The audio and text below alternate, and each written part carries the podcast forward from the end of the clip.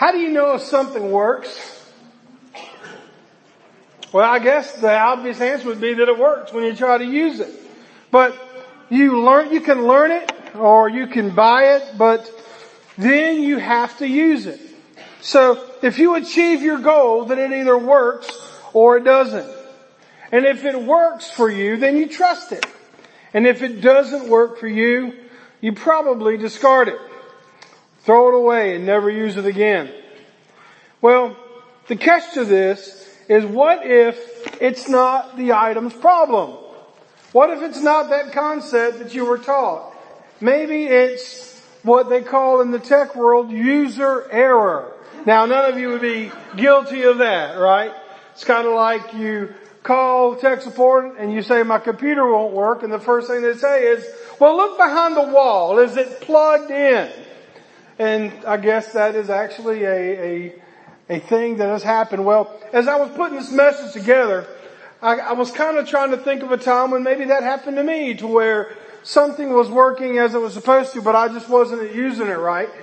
And so I couldn't really think of anything, so I asked my wife, and she gave me plenty of ideas. All right? But I just have a fresh one. It just happened yesterday. I have a weed trimmer, a weed whacker, whatever you want to call it. Those things are going to be the end of me. And I had actually got on my shopping list to go to the local hardware store sometime and buy a new spool, because for some reason I would thread it and it wouldn't auto feed. So by the time I cut the grass every single time and I do the weed eating, the string goes from this to like two little stubs on the outside. Most frustrating thing in the world. And so I remember when I was young, my dad taught me how to load a weed eater. So I would go and turn it upside down and take off the thing and, and wind it and put it in. And, and it even said rotate on it. So I knew which direction it was rotating. But it would never work. I mean, this thing must be broke. Stupid piece of junk.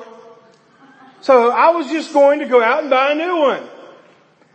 But for some reason I thought yesterday, and now I've used this trimmer, oh my goodness, a long time.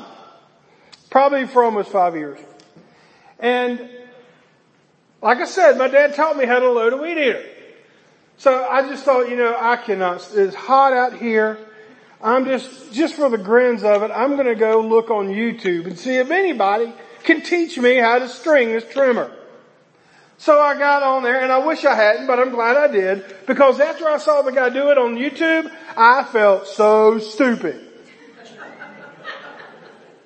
Because A, I have a user manual somewhere in my files, and B, this type of weed eater, for your convenience, you're not supposed to take the spool off. You line up the little things there, and you just feed the string straight through. Cut it, rotate it in the direction on the thing, and it winds it up. And then you know what? It worked perfectly. Man, I had a new weed eater last night. I thought that thing was going to be a piece of trash.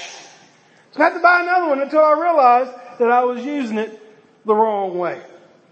Well, folks, I say that for your enjoyment and at, at, at my at, at my uh, expense. But you know what? We've all got those things to where we don't use it as directed, or we don't even bother looking at directions. I know you would say, well, it's a man thing. No, women do it too. But you know what? Men do it probably a lot more often. But as we come to this passage today, we're looking at wisdom. There is a difference between knowledge and wisdom. And James tells us that in James chapter three. I want you to know something. God did not create you to live a life and try your best to figure it out. I've said to myself, just trying to figure it out today, man. Just trying to take it all in. But you know what? It's not like that. God gives us everything that we need. He's not a father that would take his young child and put him in the middle of New York City and say, well, son, I'm going to go back to the small town. I'm going to wish you the best of luck. Wouldn't do that, because that's not what God does. God has not done that with you. God has given you everything that you need to understand this world. I'm not saying it's going to be easy. I'm not saying it's all going to be a bed of roses. But if you want perspective, if you want wisdom that works, you are going to find it in His Word. I have never, ever depended on God's Word and applied it where it hasn't worked. Now, there are times when I've tried to do it on my own and now look at the directions and I've really messed it up sometimes. Never fully enjoying life. Never really enjoying that weed eater that I've had for years and was about to throw out. Folks, God's Word is the same way. He can bring value to our life. God's Word can give us understanding with things that we don't understand, and it can give us faith when we don't have faith on our own. God has done everything for you and I to live the life that He has created you to live. James is building his case for living the life which includes wisdom, or more specifically, godly wisdom. Now, the reason he, if you go back and you look at maybe the, the sermon series that we've been going through with James and walking through chapter by chapter, he builds this case. Let me show you why we're at wisdom right now. Because in James chapter one, he talked about the correct perspective of God, putting God in a correct perspective. In James two, the first half of James two, he talked about correcting our perspective of others. So we need to get our view of God right. We need to get our view of others right. Then in James two, the second half, he gives us perspective on our faith and how to use that. And then now, today, or actually last week, we take the words that we say to heart. He talked about the tongue. He's, he's going step by step and showing Christians how they need to get their house in order, so to speak. So today we come to wisdom that works. And so I'd like for us to read James chapter three, verses thirteen through eighteen together. If you don't have a copy of God's Word, there is one in the pew in front of you. And also, uh, if you have a smartphone or an iPad or something like that, uh, there's a Bible app that actually has the outline for the service on there. And uh, so we just want to try to engage you in every way possible to get God's Word in front of you. So chapter three, starting in verse thirteen, it says, "Who among you is wise and understanding? By his good conduct he should show that his works are done in gentleness that comes from wisdom. But if you have bitter envy and selfish ambition in your heart, don't boast and deny the truth. Such wisdom does not come down from above, but is earthly, unspiritual, and demonic. For where there is envy and selfish ambition, there is disorder and every evil practice. But the wisdom from above is first pure, then peace-loving. It's gentle, compliant, full of mercy and good fruits. It's unwavering, without pretense.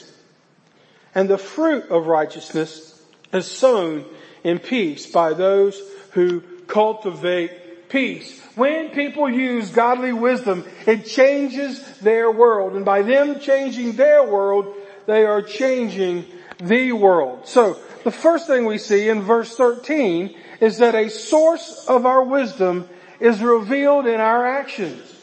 A source, or the source for wisdom in our action, in our wisdom is revealed in our actions. Folks, if you're trying to put that trimmer together on your own instinct, the way you've always been taught, even though it's wrong, you're going to have the same frustration I had.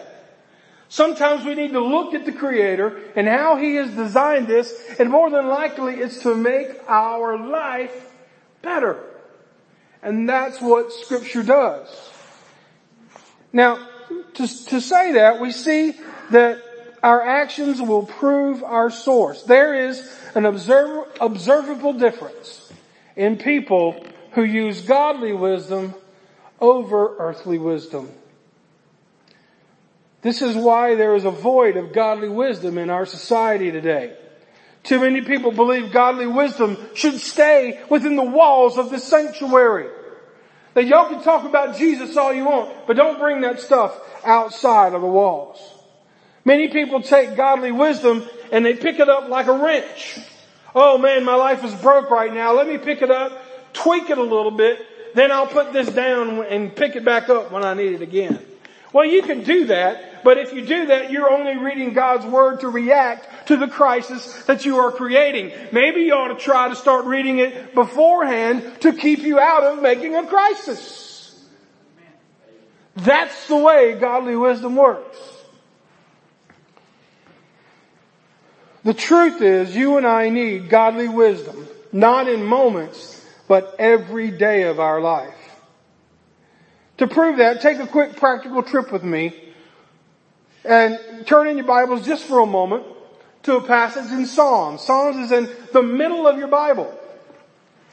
We're going to go to Psalm one nineteen.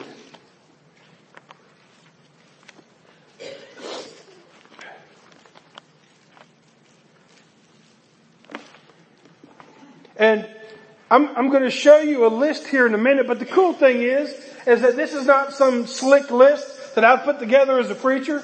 You can read it for yourself. You can go back and look at it. But it's in James, um, excuse me, Psalm one nineteen, verses nine through sixteen. And I think I have that reference on the screen as well, Katie. Perfect. Eight steps to godly wisdom. This is not something I came up with. This is right out of God's Word. Verses nine through sixteen. What does it say? How can a young man keep his way pure? By keeping your word. I have sought you with all my heart. Don't let me wander from your commands. Now remember, the guy writing this was an adulterer, a murderer. He killed the husband of the lady he slept with. Woo, that sounds like a, a Friday night movie. But this is the same guy that was a man after God's heart. So don't think that you're too bad to do this. But also don't think that you're too good to do this. He says that don't let me wander from your commands. I have treasured your word in my heart. Treasured your word in my heart. So that I may not sin against you. Verse twelve, Lord, may you be blessed. Teach me your statutes. With my lips I proclaim the judgments from your mouth. I rejoice in the way revealed by your decrees, as much as in all riches. I will meditate on your precepts and think about your ways, and I will delight in your statutes. I will not forget your word.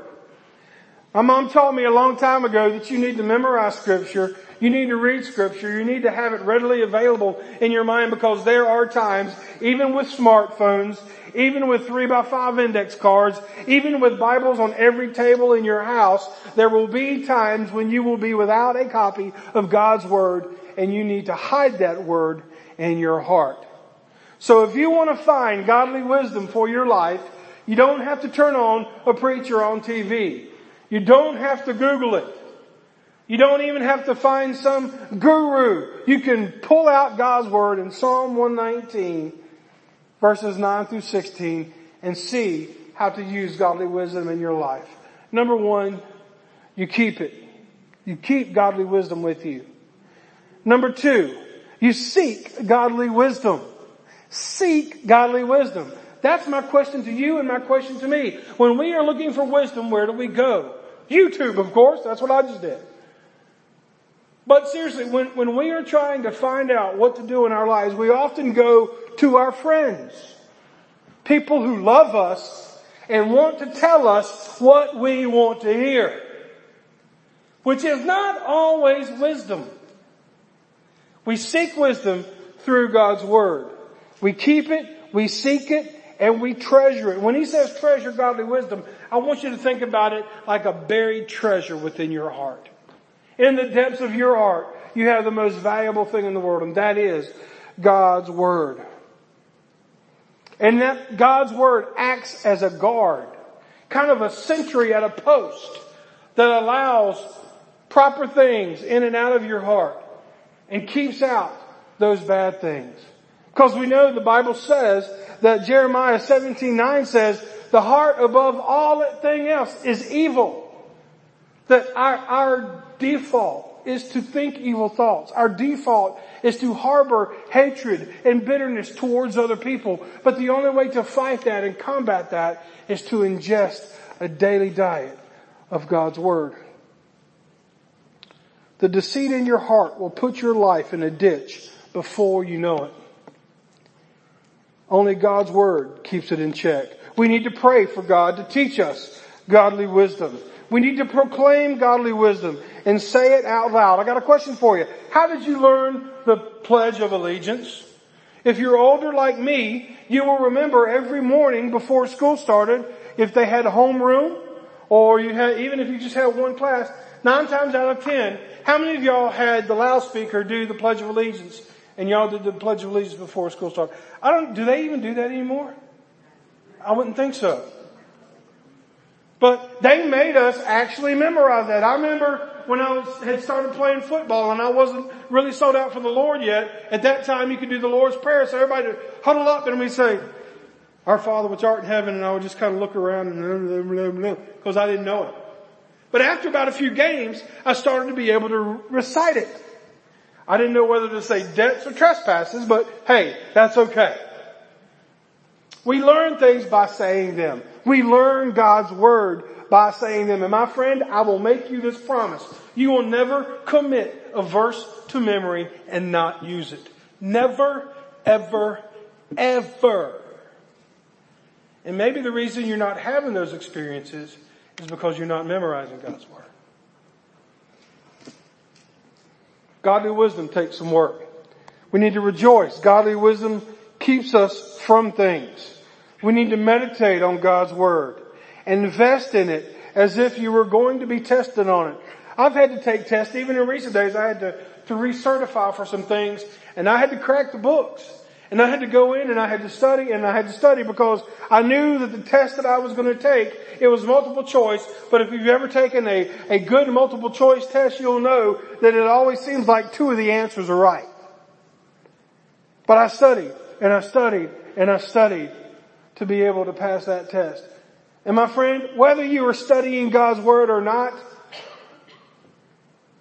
every day you wake up, there's going to be a test. Life is the test. And God's Word is what helps us get through that. And then delight in godly wisdom. Let me ask you this. Have you ever applied God's wisdom in your life and it not worked? I can't think of a time. Now, it hasn't always been pleasant. I mean, I remember times when I had to tell friends in high school, look, my life has changed and I can't go to that party that you're having. I can't do those things that you're doing. And I would lose friends over that. But you know what? It made my faith stronger and gave me an opportunity to witness to them later when they were open to it. And whether you're it's a high school student, middle school student, or someone who is retired, we can always use godly wisdom. Well, godly wisdom is also qualified by gentleness. As we go back and we look at James chapter three, he talks about the fact that godly wisdom is gentle. For years, people thought that something, another word for gentleness in here is meekness. You know what meekness is? Blessed are the meek, for they shall inherit the earth. You ever heard that? Well, let me tell you something. For the longest time, especially when this was written, but even today, people equate meekness with weakness. Meekness with weakness. But I'm here to tell you that is not what godly wisdom is. Gentleness is complete power under control. And when they wrote this, he wrote it with the idea of an ox in mind. An ox would weigh two tons or more. And that huge beast would plow fields. It would do so much work, and all they had to do is take some reins and guide that animal. So much power under control. I think about our dog that we have, that, that most dogs, except the little yippy dogs, you got a yippy dog, I'm happy for you. But most normal dogs, they can put their mouth on your fist or your hand, and they have enough pressure in their mouth to crush your hand. But they don't. Folks, godly wisdom has all the power that you need, but we do not need to load our Bible gun up with all these verses and fire it at people in hopes of taking them out. We have to use God's wisdom humbly and meekly, knowing that we need it and others need it, but we need to use it with a gentle spirit. And if anybody was the epitome of Jesus, of, of meekness, is Jesus. I'll tell you what, I am on social media, and uh, I've, I've got different platforms that I'm on, and, and I've got some friends, and some of them are preachers, and some are Christians, and it's just, it seems like when different topics come up, they've always got an opinion on it, and I'm praying, God, should I say something about that? Should I, should I use this scripture and all this kind of stuff? And, and when I think about it, the way that it would come across, it would look like that I'm trying to, to take somebody out or trying to take on somebody in a Twitter war. What is that going to accomplish? Nothing. But you know what? I can take that verse. I can apply it to my life. And I can call that person up and I can say, hey, I saw that post that you had. Let, let me, let me talk with you about it. Let's go grab a Coke and let's, or let's, hey, let's video chat, FaceTime or whatever. And let's, let's talk about this for a minute. You don't have to, to, to use it as a weapon to take anybody else out. Jesus's or James's application is this. Faith is demonstrated by works. Wisdom is demonstrated by the gentleness in our conduct. Now, let me just be honest with you. I love you. And I'm just going to say this. If you are a drama queen, a backstabber, a pot stirrer, or a crisis creator, you know, that person that has to create a crisis so they can feel wanted.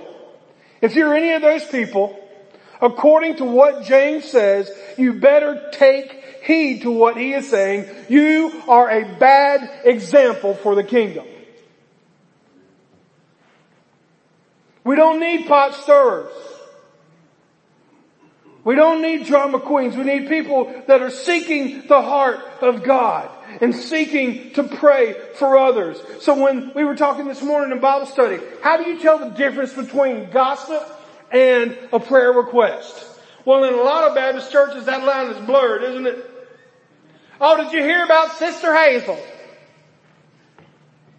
Her son's on drugs. Her grandson is ran out. And blah, blah, blah, blah, blah, blah, and about five minutes later, oh, and we need to pray for them. And they never pray. That is gossip. And so our working definition this morning was the difference between a prayer request and gossip is that if it's a prayer request, you better end by praying for that person. Right then, right there. And number two, you don't have to share all the saucy details. Say that for the Inquirer when you're checking out. Go buy you one of them and, and chew on that for a while. But leave God's people alone with that trash. It doesn't belong in the church. It doesn't belong in your mouth. It doesn't belong in your heart. And that's what James is telling the church. Then we see in verses fourteen through eighteen, godly wisdom is from God, and earthly wisdom is from evil. Look, if you're living your life from Jerry Springer's moral aptitude statement at the end of his show, you are in bad shape. If you are basing your life off of a tweet, if you're basing your life off of what, hey, well, you know what everybody says. You know what they say. Who is they? We repeat stuff we don't even know where it came from. But yeah, we'll just chomp on it because that's the wisdom of the world. That's the way the world says we ought to be. That is straight from the pit of hell. More precisely, the Bible says, James says, it is demonic. It is of the devil. We truly live in a day of great advances in technology, and the accumulation of knowledge that we have is unparalleled to any generation. But every bit of knowledge that we have, every bit of knowledge that a tech company will index and chronicle, we can find all kinds of things. But if we do not have wisdom, it is just knowledge.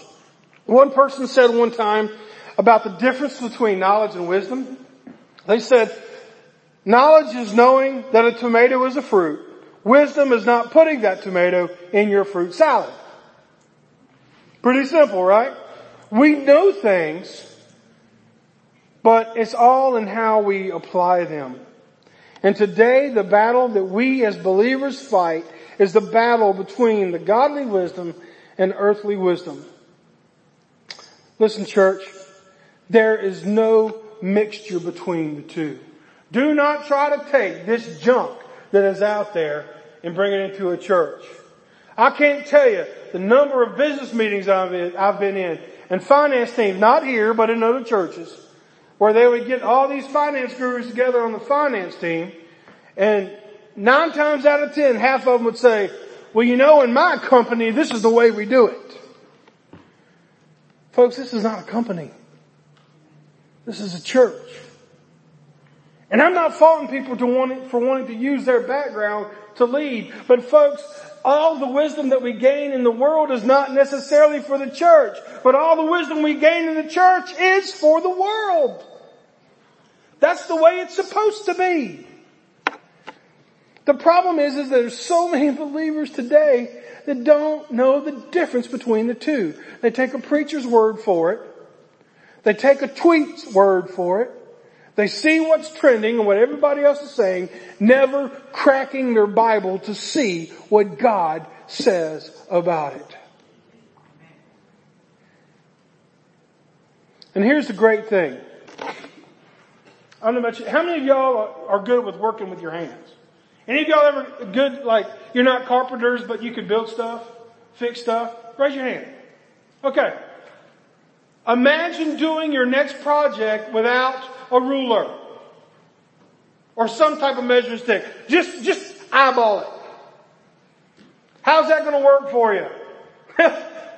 Some might say, well, that's the way I do it, preacher. Well, that's all right. I've always heard with carpenters, you measure twice and you cut once, because there's no such thing as a board stretcher. How do you measure the wisdom you listen to? What is your measuring system? What is your ruler for wisdom? When someone says, I'll tell you what you ought to do. What you ought to do is this. And then they, they, they tell you. How do you know what to take? And how do you know what to discard? The great thing is, James tells us in verses fourteen through eighteen. He talks about godly wisdom and he talks about earthly wisdom. Let me start with godly wisdom. In verses seventeen and eighteen, he says that if it's godly wisdom, it will be pure. What does pure mean? Pure means that it's unmixed. It's never tarnished. It's not taking a little bit of what the Bible says and then putting a little bit with what this guru says.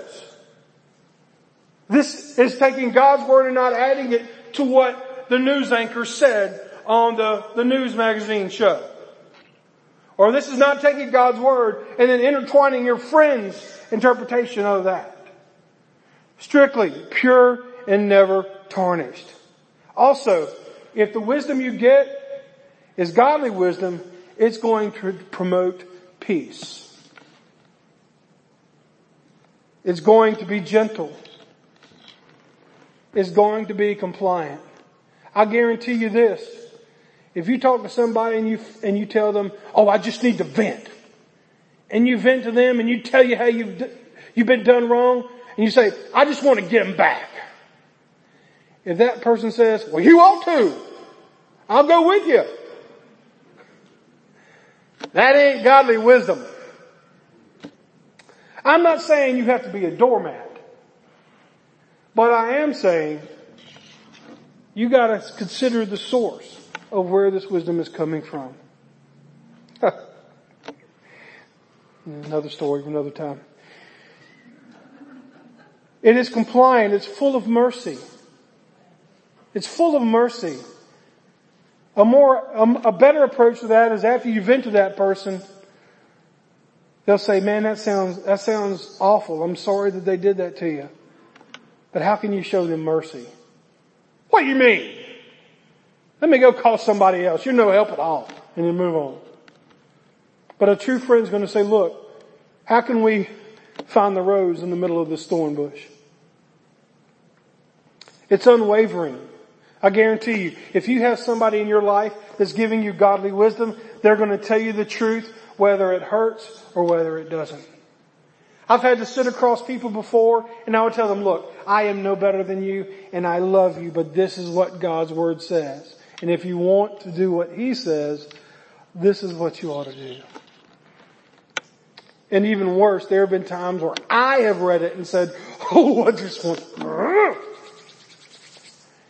And God says, no, don't do that. If you do it, there'll be bad consequences. And I'm thankful for that. It's without pretense. The thing is, is that when you hear, I think the word is, you ever heard of the term echo chamber? I, I see this a lot nowadays with my social media feeds, and, and on my phone you get a news feed of all the stories it thinks you want to see. And so before long, Your no, your news feed is, uh, noise feed is what I call it. Your noise feed is giving you all the stories of the stuff that you want to hear. It's going to have your slant. It's going to have your spin. Just like there, some people that have believe a certain way like to watch Fox News. Other people say, oh, Fox News is trash. I'm going to watch C N N.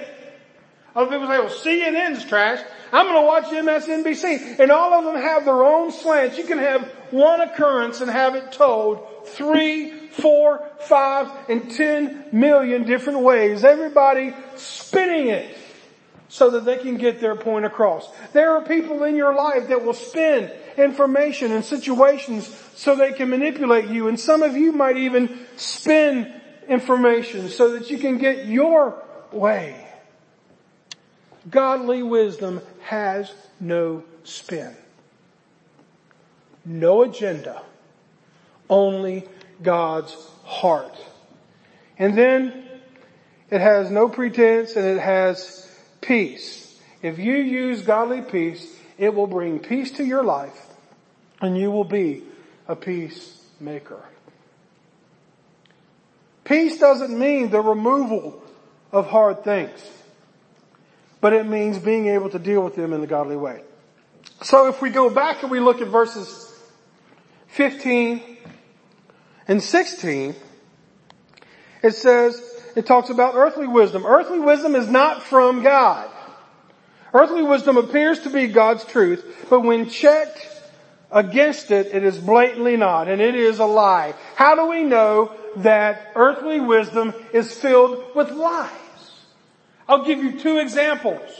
Number one, Garden of Eden, Adam and Eve. The devil says, surely God didn't say you can't eat from the tree of knowledge. He was just messing with you on that. Boom, there you go. Or how about Jesus in the wilderness? Multiple times the devil used the scripture to twist it, to tempt Jesus to sin. Oh, Jesus, you're hungry. Have some bread. Oh, Jesus, you want people to worship you? Just accept me and I'll bring it all to you. Oh, you want God to save you? Go ahead and, and jump off that cliff and, and, and see if He'll save you. All of these things using scripture. Folks, I'm telling you what, a true deceiver makes things sound godly that are not. Satan twists God's word. It's unspiritual. Sometimes we follow people just by their platform, even if it is unbiblical, and many don't know the difference between the two. It's demonic. It denies God's truth. It's envious, and it's filled with selfish ambition. What is selfish ambition? Selfish ambition is simply this. Here is the center of your heart and the center of your life. Selfish ambition says, God, you set to the side, I'm the pilot of my life. Everything is about me. That is selfish ambition. And if you live your life for yourself, you are not following godly wisdom. It produces disorder. Just because someone speaks the loudest, it does not mean that they are right. How many church business meetings do we have to think about where the loudest voice got all the attention? I've never been at one here, but I, I hear there's been a few.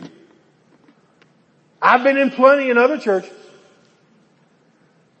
Sister Righteous or, or, or Brother Boastful stands up. Everybody, oh, that must be godly. And it's not. How do you know the difference? By being in God's Word. Well, you see, the great thing about this passage, it sets up these two comparisons, and you don't need me to go back later on and look at this. So when someone's giving you wisdom, you have the measuring stick right here. Psalm one nineteen.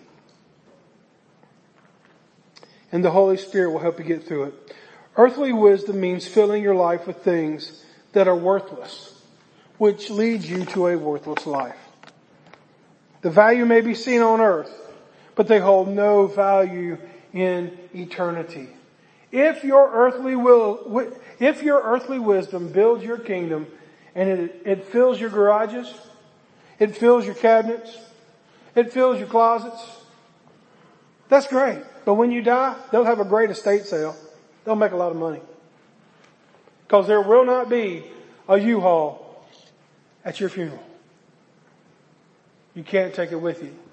But my friend, I'll tell you what. Maybe you are in a parking lot helping people park cars in a church. Maybe you have taught Sunday school for years. Maybe you've been a V B S teacher, a preacher, or just somebody that is an encourager to others in church. That is the stuff that will go to heaven.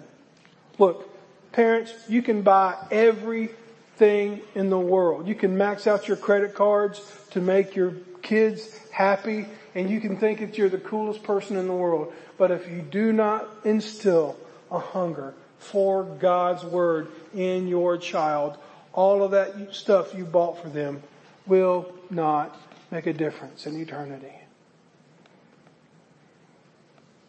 Godly wisdom means that you are most powerful when you are submitted to God, who has all the power.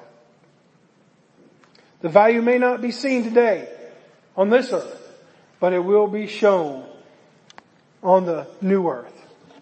It will have eternal value. May I ask you something? Do you want peace? I used to have teenagers tell me, James, I don't understand. My life is so full of drama. I posted something on Facebook the other day. Now everybody hates me. I would say, step one, get off of Facebook. And nowadays, that's for adults too.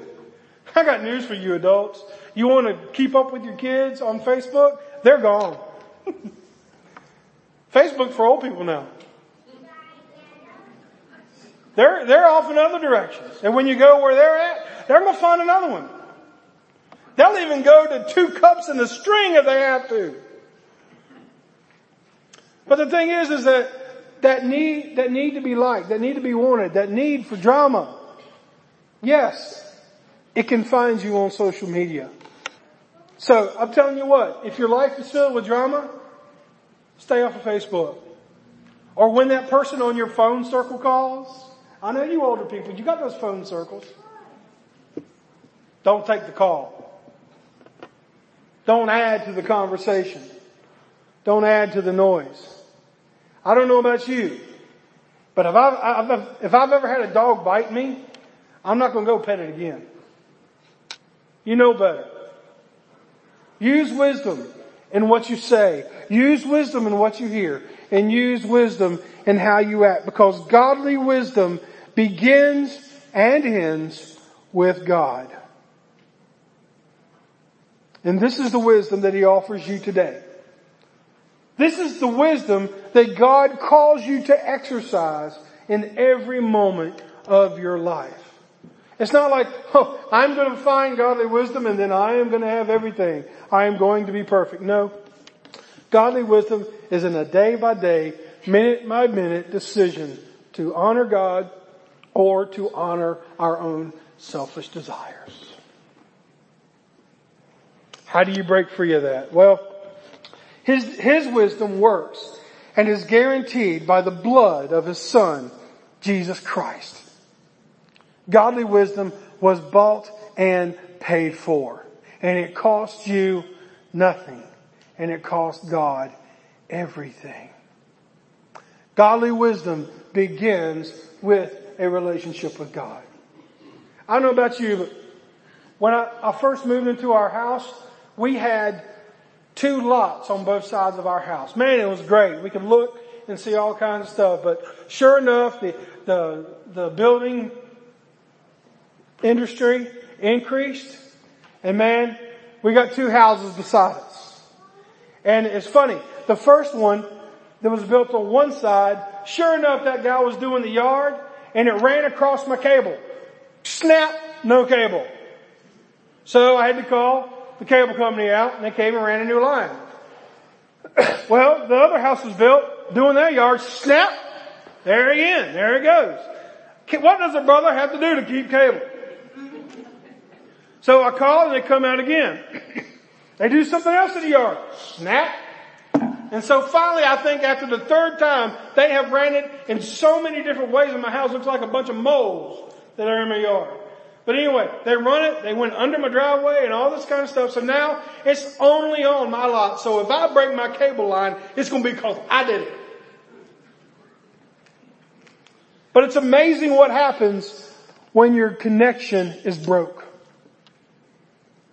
You can't get cable. The day goes by really slowly if you don't have your cable. I'll go ahead and tell you that. If you don't have that information feeding your T V, feeding your your technology and all these things. But folks, let me tell you what. If you do not have a relationship with Jesus Christ, your cable between God and yourself is non-existent. And if you are a Christian and have sin in your life, that cable is broke.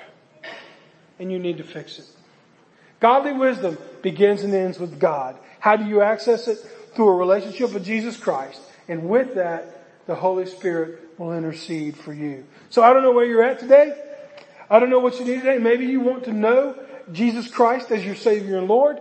Maybe you are a Christian and you have kind of went backwards on some things and, and you want to come to the altar and, and pray or talk with me or, or even right where you're at. You can do that. But don't leave here today with God prompting you to seek His wisdom and say, I'll do it next time. You might not have next time. If you want a relationship with Jesus Christ, or if you have a prayer need, or want to join the church, whatever it may be, then you do that this morning. Let's pray.